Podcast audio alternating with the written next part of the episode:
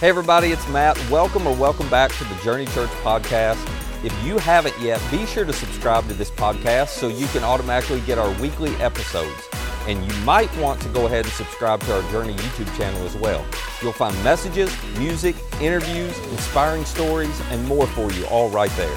Now, I hope this episode helps you take your next step in following Jesus. Today, we are starting a brand new series called Good Again. It's a series that we have been talking about and preparing for for just a little bit because I think it's a series that whether you're Christian or not, it's going to, you know, this is something that relates to all of us. We're going to be talking about a topic that I think all of us are experiencing and have experienced. And I'll explain what I mean by that in a minute. But first, I, I don't want you to take this the wrong way, so hang with me. But I want to start in a bit of an unusual way because I think all of you have something in common that you don't realize with this guy right here. Not the looks. Y'all are way better looking than that, in case you're wondering. Most of you. Scott, uh, anyway. So, mo- most everybody. No, I'm, I'm talking about something different. You, we don't know anything about camels. I did a lot of deep research on camels, uh, which means I Googled them, okay? And here's the thing that's interesting about camels camels are known for their strength, their stamina, and their resilience. Now, that's what you have in common with them, right? Camels are known for their strength, stamina, and resilience. So, the thing that's so unique about camels is they can march across scorching deserts for thousands of miles carrying heavy loads, and they can go for weeks on end without drinking water. It really is pretty remarkable. Um, it's like they have endless endurance. The problem is their strength is also their Achilles heel. So, this is what makes camels so unusual. They will march and march and march and work and work and work and go without water, you know, weeks on end and seem perfectly fine until they're not. They'll seem good until they're not because they give no indication that the reserves are emptying. And so the minute that they run out of water reserves, one second they're fine, the next second they just collapse and die. Now, the reason I bring this up is because, in a lot of ways, we've all experienced this. We know what it's like to go through life and everything be good, good, good until it's not, because suddenly our reserves are empty. We just didn't realize it. And over the last three years, and we're not going to talk long about this part because all of us are ready to move on. None of us really want to talk about what happened the last three years. But over the last three years, we have been tested in a lot of different ways. And if we're not careful, if we're not careful, our reserves have been emptied and we won't know it, and we'll be good until we're not good anymore. Not that you need a reminder of all the things that have tested us the last few years, but here are four big ones. We all remember the health pandemic, so we're dealing with, you know, isolation. We had to isolate from everybody else. So we had we were isolated, we were sick or trying not to get sick, and then in many cases we were scared, not just necessarily scared that we were going to die, but you remember especially early on when we didn't know much, it was like, "Oh my gosh, I'm scared I'm going to give something, give it to my parents and kill them, or my grandparents and kill them, or my kids. You remember all of that? So we had all of that pressure and all that tension going on. And then there were all the economic challenges of the last three years which obviously started with the COVID shutdown. And then there were all the supply chain issues. And then none of us could get toilet paper. Y'all remember that? And there were toilet paper hoarders. We know who you are because you had to get storage units to hold all. You still have big stacks. Not that we're bitter at you. But anyway, so, so we had all of that mess going on, right? And then you come out of that with massive inflation, which leads to recession, where they call it or not. I mean, we've been in recession. I don't know if they've officially said that's what we've been in, but that's what we've been in. So you had all of that going on. There have been all these economic challenges. And, and then you had the social unrest component that came in the last three years. So tomorrow we're celebrating Martin Luther King Jr. Day. One of the things that's extraordinary about him, I don't know if you've read a lot about him, but one of the things that's extraordinary about MLK is he modeled and taught in such a phenomenal way how to have these difficult conversations around racism and racial injustice. But as y'all know, in the last three years, as all of this stuff has bubbled back to the surface, these were some much needed conversations we had to have, but most of us were not equipped to have them. And so that created all kinds of pressure and tension. And in some cases, you know, created real messes for some people as they tried to navigate them and just didn't do a very good job. So you had all of that you were dealing with. What do you say? What do you not say? You know, what do you do there? And then, as if all that wasn't enough, then there was a political tension, right? So we've had two different election years that we've had to deal with, and the, the Political tensions really haven't stopped the last three years. They've just continued to build and mount and go on and on. So you take any one of those four things, and it's a lot for anybody to handle. But then You put all four of them together, and that's just at a macro level, right? We're not even talking about the tragedies some of you have been through or the trauma some of you have been through in the last three years on a personal level. We're not talking about the health issues. We're not talking about the family stuff. We're, we're not talking about all that stuff that you personally have had to deal with. You, you put all of that together, and it'll empty your reserves pretty quickly. You put all that together, and it will wear you out, which is why in the last 12 months, I have heard over and over and over again, I've said it myself, I think we've all said or thought it at some point. The common, as we're trying to come out of this, the, the common theme for all of us is simply the idea we're ready for life to be good again. That's a phrase I hear. Just ready for life to be good again. It's like we gave up on normal. We don't even know what normal is anymore. I just want life to be good again, you know?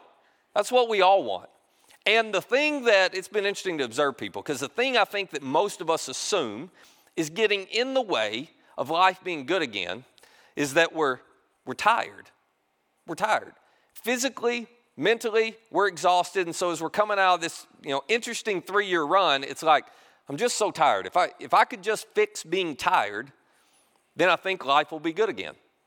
And so it's been fascinating to watch as people have decided to try to fix this tired problem in a couple of different ways. And I don't know which of these groups you fall into if you fall into either one. But it seems like a, a majority or a percentage of people have said the way I'm going to fix this tired problem is I'm going to isolate myself. And then there's another group that's like, no, no, no, I just need to escape. So there's a group that have isolated themselves, and that's what I mean by that is simply that's those of you who have decided, I am so tired, the best thing for me to do is not to re engage socially, and it's not to reconnect relationally any more than I have to which is why this whole work from home thing became so popular. It's like, I don't even want to go into the office anymore and I've got to. I just want to stay in my pajamas and do my work and not have to deal. I'll just deal with them over Zoom. You know, it's like I don't want to have to deal with them. So you got you got the group of people, and maybe this is some of you who are just like, I'm going to be hands off. I'm going to withdraw a little bit. I'm going to isolate. And I totally understand that because we're living in an interesting time with the cancel culture and everything. Have y'all noticed? It's like Conversations are much harder to have with people, even friends now, than they were back in 2019 because it feels like everybody's angry about something, but you don't know what they're angry about. So if you're having a conversation with somebody, you're just trying not to step on that landmine. You don't know where it is. But if you bring up that topic or say something that they disagree with, it's like everybody just blows up now. Next thing you know, you can ruin a relationship really quick. Can get heated really fast. And so for some of you, I get this. You've just decided, I'm going to isolate, I'm going to withdraw, I'm going to play it safe. So I'll just stay at home as much as I can. I'll binge watch Netflix, I'll shop online, I'll scroll social media, I'll find something to do with my time. But I'll rest up right here at home. And if I spend enough time away from everybody, then life will be good again. That's one approach people have taken. The other approach people have taken is no, no, no, I'm going to escape. In other words, I'm going to make up for all the stuff I've missed out on during 2020 and 2021. And so they actually have coined a term for this I thought was pretty funny. I like this. They call it revenge travel. Revenge travel. So it's like, okay, I had trips in 2020 planned, they got canceled. Then 2021, they got canceled. So now, and I'm going to take all, you know, the last three years worth of trips, I'm taking them all at once, you know. And we are traveling, some of us are traveling more than we have ever traveled before. We're traveling all the time. This is all about I, am going to fix being tired because I'm going to get away on some adventures. I'm going to get away, uh, you know, to some destinations. I'm going to get away on some vacations, or I'm going to get back involved in activities I couldn't do then. So I'm going to do them now, and I'm even going to do more of them. And so some of us were traveling more than we've ever ever traveled before, and that's certainly true around here. And this is not a this is not a criticism or knock, but we know that's happening here. Um, for instance, from last spring to last fall, we had about uh, a 50 person drop in terms of we track average number of volunteers who are serving every Sunday. So there were on average 50 vo- less volunteers serving every Sunday in the fall than the spring, and it wasn't because they quit, it's because you were all traveling. You were all gone. And you were not gone like, I'm going to miss a Sunday and I'll be back. It was like, hey, I'm going to miss the next five weeks. I'll see you at Thanksgiving. That's kind of how it was, you know, because you had all of this going on. Nothing wrong with that, okay? Nothing wrong with that. But here's what maybe you hadn't paused to think about. I think we're doing whichever way we're taking isolation or you know escape, isolation or destinations. It doesn't matter. I, I think what we're trying to do is we're trying to fix this I'm tired problem. And so, no matter which road you have taken or approach you have taken, here's my question for you how has it worked? I don't know if you've ever stopped yet to think about this, but how's it working? How's it working? Has it actually fixed your problem? Or, and this is what I hear and see some, you went on that trip and it was amazing. Everything was good while you were there. It felt like things were good again. But then you came back and things weren't good anymore. And so you decided, oh, maybe I wasn't gone long enough, or maybe it wasn't the right trip. So let me try this and let me extend it and go a little longer. And you keep trying. The problem is when you come back, it's, it's like it snaps right back into where you were before. Or you spend as much time as you can away from everybody, but doesn't seem to actually fix it. And the reason I think that may be true is because we're actually trying to solve the wrong problem, so we're using the wrong solutions. I think the thing standing between us and life being good again is not that we're physically and mentally tired, although that could be true, but I think it's something deeper. I think it's that we're empty. And what I mean by empty is we're empty emotionally, we're empty spiritually, our reserves are empty, which is to be expected after everything we went through over the last three years, both nationally and then, you know, add on all your personal stuff. It's to be expected. But your inner life, your inner reserves are empty. Your soul, this is how Jesus would describe it, your soul is empty. And no amount of isolation and no amount of destinations will actually fill an empty soul. You've got to take a different approach. So, what I want to do throughout this series is I want to talk about this issue and maybe help us to see if this is an issue for us that we hadn't even realized it. And then more specifically, I want us to get really practical. And so for the you know, next 3 Sundays of this series, I want to give you three very practical keys to consider on how to fix this problem so that life can become good again. But first today, I just want to show you an invitation that Jesus makes because he has something very specific to say about this. And here's the thing I want to warn you about. Depending on what kind of church you grew up in, or what kind of Christians you grew up around, or the, the version of Jesus that's been presented to you, you may have a hard time believing that Jesus can actually address and wants to address fixing an empty soul in the sense of making your life good again. Because the version you may have had presented to you or seen is, oh my gosh, if you try to follow Jesus that way, it wears you out. If you try to follow Jesus that way, uh, it, it sucks everything out of life. But that's actually not the reality of what Jesus came to do, nor is it the invitation that he extended to us. I'll show you what I mean. He was talking to his followers one day, and he looked at them and he said, Come to me, all you who are weary and all of you who are burdened. It's like, how'd he know? You know, this has been a problem forever. But he's not talking about physical or mental exhaustion. He's talking about this soul level, this emotional, this spiritual emptiness, weariness, burden that we all experience from time to time. And some of us experience it because we're carrying all the burdens of the past.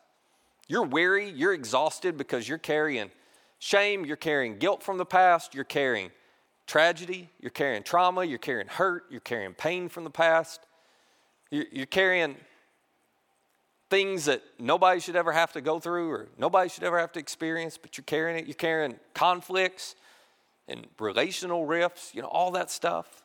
For some of you, you're weary and burdened because you're carrying a lot of stuff from your past. Some of you, you're weary and burdened because of the present pressure you feel, and you feel it deeply.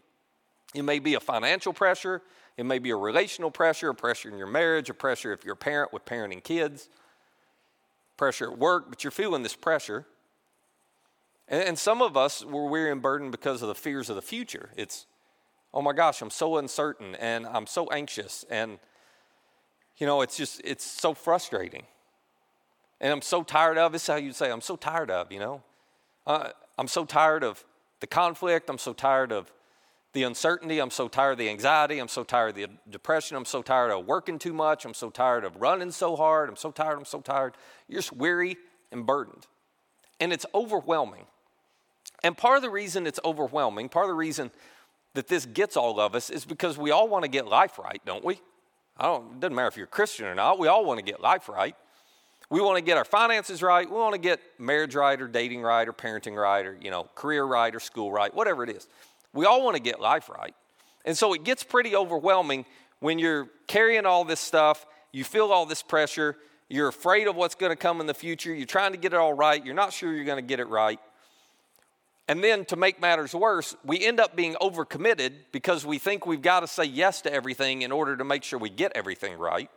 So you're saying yes to every opportunity that comes your way because, well, if I say no to that, I may miss out on something at work and then my career doesn't end up where I want to end up. And I'm going to say yes to this because if I say no to it, it may hurt me relationally or at school or whatever. And Then, if you're a parent, I mean, good grief. Not only are you saying yes to everything because you want to get parenting right, but then if you're a parent, it's like, I got to say yes to everything because the worst thing in the world would be for all the other kids to do something that your kid didn't do, and then that somehow hurt them down the road, and they, you know, can't get into college or you know end up not having a productive career or whatever your thing is right? So so we're wanting to get everything right and we're not sure how to do it so we're saying yes to everything so we don't miss out on anything which overwhelms us even more. And then as if we need anything else to make it difficult we are and you can't really argue this we are the most overexposed generation in the history of the world. And all i mean by that is this. There's never been a time before us when people knew as much about what was going on in the world and around the world as we do now. I mean, everybody's connected now, so you know everything, right? Which means you see and I see all of these people who seem to be getting everything right, and we fall for assuming that they really have it right when their lives are really a mess behind the scenes. You know how this works, but they only post the stuff that looks good. But it feels like they've got it right, and we feel this pressure to create an image where it looks like we've got it right. And so you put all of that together, and no wonder, no wonder, you're weary and you're burdened. And Jesus says, All right, if that's you, if that's you, I have some good news for you. If you will just come to me with all of that, if you'll just give me all those burdens, if you'll just give me all that weariness, if you just give me all that baggage you're carrying, he says, I promise that I will give you rest. But not like go take a nap, rest, you know? More than that. I'm going to fill your soul. I'm going to fill your reserves. I will give you a solution to the emptiness that you're wrestling through, that you're struggling with because of everything that you're dealing with. To which we all go, well, how are you going to do that? And Jesus gives an answer that makes no sense in our context. Here's what he says He says, Just take my yoke upon you and learn from me from gentle and humble in heart, you will find, here it is, you will find rest for your souls. Problem is, none of us use a yoke anymore, right? You may know that's a farming instrument, but let me give you the context for this. In a first century Jewish world, when a rabbi talked about a yoke, what they meant was their way of life. So every rabbi, people, they would all get these followers. And the reason you would choose to follow a rabbi is because that rabbi was teaching a particular way to approach life or a particular way to shoulder the weight of life. And if that resonated with you and you thought it would work better than what you're doing, you might follow that rabbi. And they would say they've just taken upon themselves the yoke of that rabbi. So, this is Jesus' way of saying there is a way of life that I have that I want to invite you into. If you will just adopt, embrace, imitate my way of life, you're going to find rest for your souls. That's where my way of life leads. To which, again, some of us, given what we've been exposed to, go, no, no, no, I don't think it leads there. I've watched those you know Christians and they don't seem like they're happy people at all. You know, they're not at rest at all. They seem like they're worn out all the time. And Jesus goes, Well, they're not actually following my way of life. And he kind of doubles down on this. He says, For my yoke, well, it's easy. My burden, it's light. And you may have never thought of following Jesus that way. This may have not been your experience of what it's like to follow Jesus. And this is not criticism, this is your fault at all. But if following Jesus has not felt like this, you're probably doing it wrong. You're probably doing it wrong. Now, just to clarify, Jesus is not saying that an easy life is an option. It's not an option. I mean, we live in a broken world, and until Jesus puts all that back together and makes everything new, life's going to be hard. It's always going to be hard. An easy life is not an option, but according to Jesus, an easy way of life, well, that is an option for all of us. And he says, I want to invite you into it.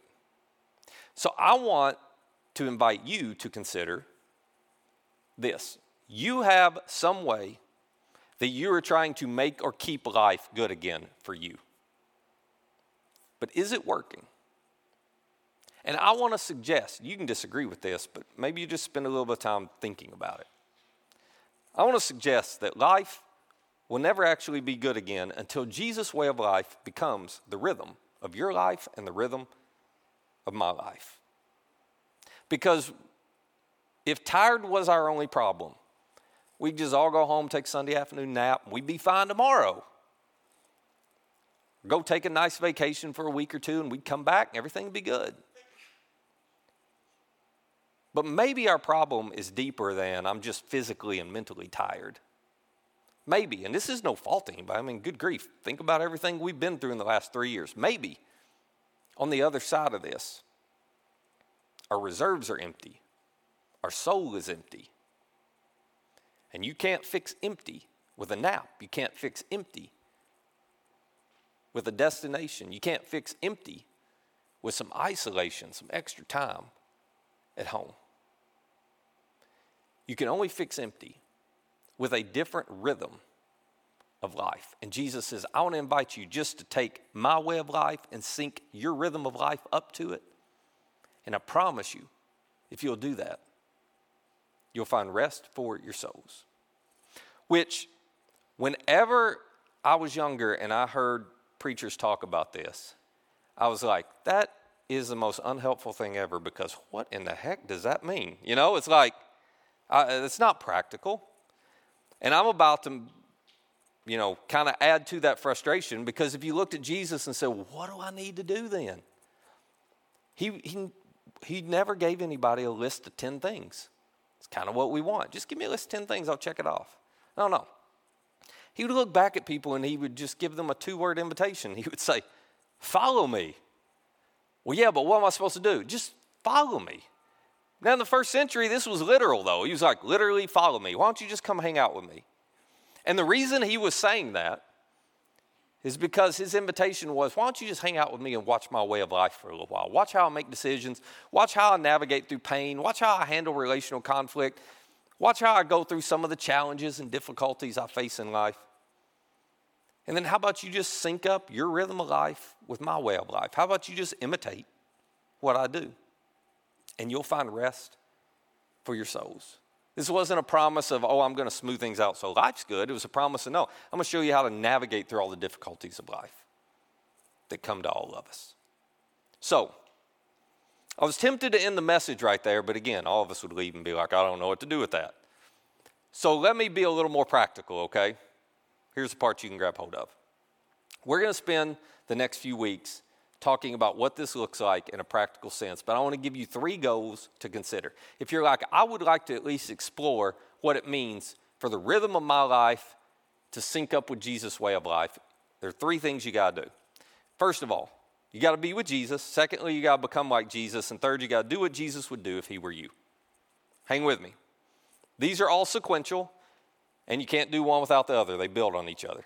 Okay? First of all, I want to encourage you to be with Jesus. And all I mean by that is, what if you spent a little bit of time with Jesus getting to know him better and getting to understand what his way of life looked like? We can't physically do that like people in the first century. But you can do that by opening up the accounts of Jesus' life and reading them. And for some of you, you've got this rhythm already in your life where you spend a little bit of time reading scripture every day and praying and kind of figuring this out and learning who Jesus is and you know what he what he values and all those things. But if you have never done this, I want to make it really simple for you. You can go to our app, and like I said, if you don't have our app, scan that QR code in the seat in front of you, and you can grab our app. And on the homepage of our app, we have two different recommended reading plans for you as we go through this series. And I intentionally, because if you hadn't done this, this is not an easy habit to develop. So I intentionally picked some where, like, you can read in five minutes and you're done. Okay, that's it. Five minutes. And you don't, I pick some where you don't have to read seven days a week because, you know, no pressure to be perfect. So if you could just develop a habit maybe during this series or try spending four or five days a week, just reading a little bit through our reading plans, what it'll do is this. It will help you begin to understand what Jesus' way of life might have looked like. let me tell you what happens the more time you spend understanding who Jesus is. Then you're able, and it honestly, it naturally happens in some cases, you start to achieve the second goal, which is become like Jesus in character, become like Jesus in your way of life, become like Jesus in terms of you start thinking the way Jesus would think, you start valuing what he would value. You know how this works because the longer you're around somebody, the more you become like them, right? For those of us who are married, we get this. You know, you're married long enough, you finish each other's sentences, and you know how each other would make decisions. And you know, I, I just, I just know if I drive by Starbucks, if I don't hang a left and turn in there, my wife's going to hit me in the arm. I just know that's how that works, right? Doesn't even have to tell me anymore. So the, the longer you're with Jesus, the more you're going to start to understand what he cares about and do it. So you can't do that until you're with him. But if you just start, you know, reading plan, over time you become a little bit more like Jesus, which then allows you to do this third thing, which is do what Jesus would do if he were you. Now, just to make sure I'm clear, this isn't like, well, what would Jesus do? And you look at what Jesus did in the first century and the accounts of his life, and you go, I guess I should do that. No, no, no. First century world and our world today is two totally different things. This is coming to a point where you would understand okay, what would Jesus do if he were me in 2023? And once you know him well enough and you've begun to understand what he values and think like him well enough to know that, then it becomes much easier for your rhythm of life to sync with his way of life. It becomes much easier if we're talking practically for you to have a rhythm of life that allows you to experience peace. Life can't be good again unless you have peace, right? You got peace with God, you got peace with others, you got to be at peace with yourself. Talk more about that next week. For you to have a rhythm of life where you wake up every day and you feel like you have purpose, that there's meaning to it, beyond just, you know, this is about me and what I'm doing, that there's a bigger purpose and meaning behind it, that you're part of something significant, bigger than you. And for you to have a rhythm of life that syncs up with Jesus' pace of life, a pace of life that's sustainable, a pace of life that's healthy, a pace of life where you're not drained all the time, where it's not like your battery's always on empty, and where people never get the best of you, and where you, you know, you're trying to bend but not break. You, we all know this. You can be like that for a little while, but eventually you break, don't you? So Jesus is going, no, no, no. Want you just to be with me. Learn to think like me. Learn to value what I value. And then learn how to do what I would do if I was literally in your shoes in 2023. Because life, as far as I'm concerned, life will never be good again for you or for me if all we do is try to fix the physical and the mental aspects of our exhaustion. No, no. You got to acknowledge the fact that maybe, maybe like the camel, you've been marching across the desert for a long time and everything's looked good and you've carried the load, you have been extraordinary. Your strength, your stamina, your resilience as you've faced all these challenges has been incredible. But you just might be setting yourself up for failure. You just might be good until suddenly you're not and your reserves are empty and your soul is depleted. So this year, I want to help you develop the kind of rhythm in life that keeps your soul filled where spiritually and emotionally you're as good and healthy as you are physically and mentally. Because life can't be good again until Jesus' way of life, He promises this way of life will give you rest for your souls until that way of life becomes the rhythm of your life and the rhythm of mine. So this week, simple. You want to take a step in that direction? Open up our app, grab a reading plan, Try four or five days this week, spend five minutes reading, but you're reading for a purpose. You're reading to try to better understand and see what Jesus' way of life was like. And if it interests you, then this series is for you, and we'll pick it up right there next Sunday. Let me pray for us. Father, here's the thing if, if we're honest, a lot of us would like for our rhythm of life to be different. If we're honest, um, as much as we hate to admit it, we would have to admit that maybe our inner life is empty because of everything we're dealing with and going through and have gone through. At the same time, we don't really want change because change is so hard. But if we just keep doing what everybody else is doing, we'll get what everybody else has. And if we keep doing what we're doing, we're just going to get what we've been getting. So, would you give us the wisdom to, to see if our challenges are more than just we're tired, if our challenges might have to do with our soul. And then would you give us the courage to begin to change so that we're not good until we're not, so that We don't just keep marching, and trying to hold it all together, but then suddenly it all falls apart, and we and all the people we love the most are impacted by it. Help us to discover this way of life that is uh, that's marked by peace and by purpose and by a pace that's healthy for us. Help us to figure out what that looks like and this year to learn how to sync up your way of life with the rhythm of our lives. It's in your name we pray. Amen. Hey, if you'd like more content like this, subscribe to our YouTube channel and download our Journey app to access all of our recent message content. And our app is the easiest way to share this content with. For more information on our church or to find our app or our YouTube channel, just visit journeycalway.com. That's journeycalway.com. Thanks for listening.